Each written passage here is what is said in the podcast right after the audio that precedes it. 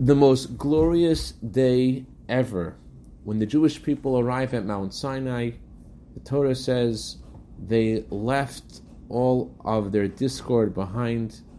Usually, a trip was associated with some kind of friction and argument, but when they got to Mount Sinai, the Torah says they were like one man with one heart.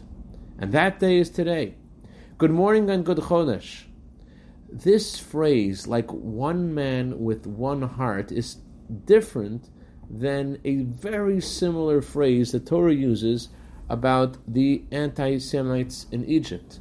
When the anti Semites were chasing after us, Rashi says they were like one heart, like one man.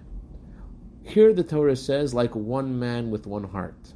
Some people join together because of a common interest. Because they have one heart, therefore they are like one man. Because they all united in their hatred, therefore they join together.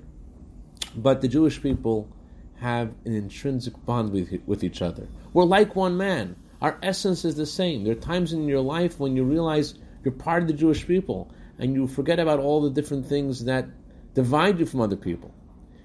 And because we're like one man, because of our essence, because of our core, we have one heart to connect to God and bring about the coming of Mashiach. I'd like to dedicate our minute of Torah today to Avi Klimo in honor of his birthday today, and to Miriam Almog in honor of her birthday. May you have a year of bracha v'atzlacha begashmis have a wonderful day and a wonderful chodesh.